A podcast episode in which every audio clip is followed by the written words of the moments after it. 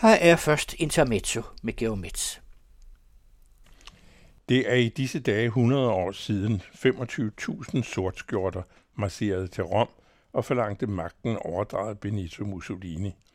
Føreren selv marcherede nu ikke med, men var mere maligt anlagt taget med toget fra Milano. Modsat påstanden udbredt af fascismens beundrere, også her til lands, var det ikke fascisterne, der fik togene til at gå præcist. De italienske tog kørte allerede til tiden, og postvæsenet virkede. Mussolini nåede altså frem til Rom i jaket og høj hat og blev udnævnt til ministerpræsident. Kong Vittorio Emanuele opretholdt værdigheden som Italiens statsoverhoved. Mussolini blev ikke ultimativ diktator, bare diktator. Kongen bøjede sig for fascisterne og undgik væbnet sammenstød og et regulært voldeligt statskup. Mussolinis ophøjelse blev indledningen til en række af ulykker, der de næste 23 år regnede ned over Italien, og i krigens slutfase bogstaveligt talt ruinerede store dele af det i forvejen forarmede land.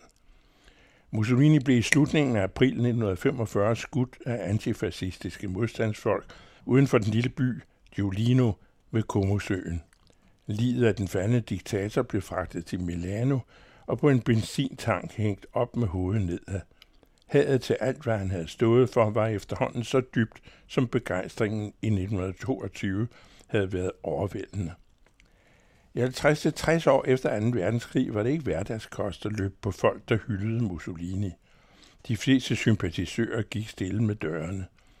Dog fandtes i Rom enkelte små brune butikker med memorabilia fra fascismens dage. En byste af diktatoren, partiets faner, miniatyrfaskes med økser og det hele lige til at stille på bordet som pynt, billeder af italienske krigshelte osv. Men som sagt var det ikke noget, man skiltede med. Årene siden synes imidlertid at have tilføjet tilstrækkeligt mange italienske vælgere kollektivt hukommelsestab. Fascismen sætter sig nu igen til rette i regeringskontorerne, ganske vist i Armani-jakker og Gucci-tasker, og ikke som kulminationen på endnu en march fra Napoli, Milano og Civitate Vecchio. Den nymodens udgave af Mussolinis gamle bevægelse rækker heller ikke så ofte armen i vejret i hyldest af deres kvindelige duce. Nyfascismen er systemisk højere radikalt borgerlig, med flere kendetegn i disciplinære krav til italienernes nationale og eller civile liv. Abort er som i andre autoritære samfund på dødslisten. Nationen skal gøres stor igen, som de siger. Påfaldende er det også, at den amerikanske fremtrædende fascist og Trump-støtte, en af mændene bag stormen på Kapitol, Steve Bannon, der nu skal fire måneder spjældet for foragt for kongressen, har smidt slæverne ind hos sine italienske meningsfælder. Og nu dannes den første regering med fascistisk premierminister siden diktatorens død. Så alt i alt er grundlaget for jubilæet lagt klar.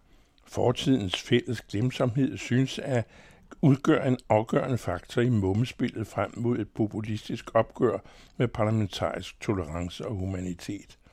Man skal nok ikke forvente, at et fascistisk regime i et land, nu altså fascismens arnested, lader det blive ved ro og respekt for politiske modstandere.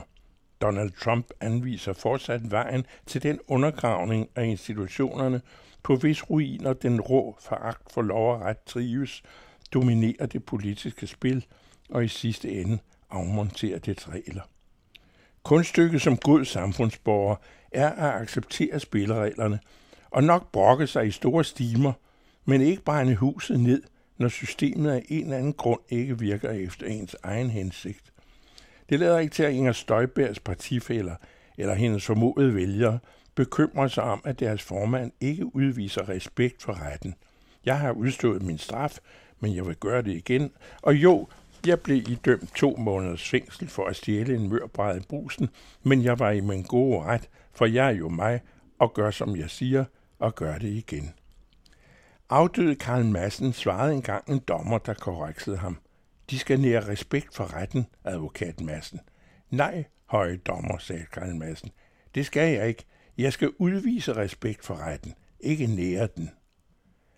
Det fascistiske menneskesyn betinger, at systemet kun har legitimitet, så længe det fremmer de politiske interesser, der er forbundet med den fascistiske forestilling om individets ret, ikke i forhold til det foreliggende system, men til det fascismen i flok og følge ønsker at iværksætte, gerne med vold. Foragt for retten er første skridt på en farlig vej. Jo højere i magthierarkiet foragten trives, des farligere for demokratiet. Derfor er 8-15 mandater, eller hvor mange det nu bliver, og en partiejer, der kun opfatter retten i egen ret, bekymrende. Taler partiets kandidater på den baggrund om retsfølelse, hvad talsmanden gør, burde en lektion i fascismens væsen kunne række, inden afmagten overmander retsindigheden. Intermezzo kan høres hver uge her på den anden radio og læses hver fredag i Information.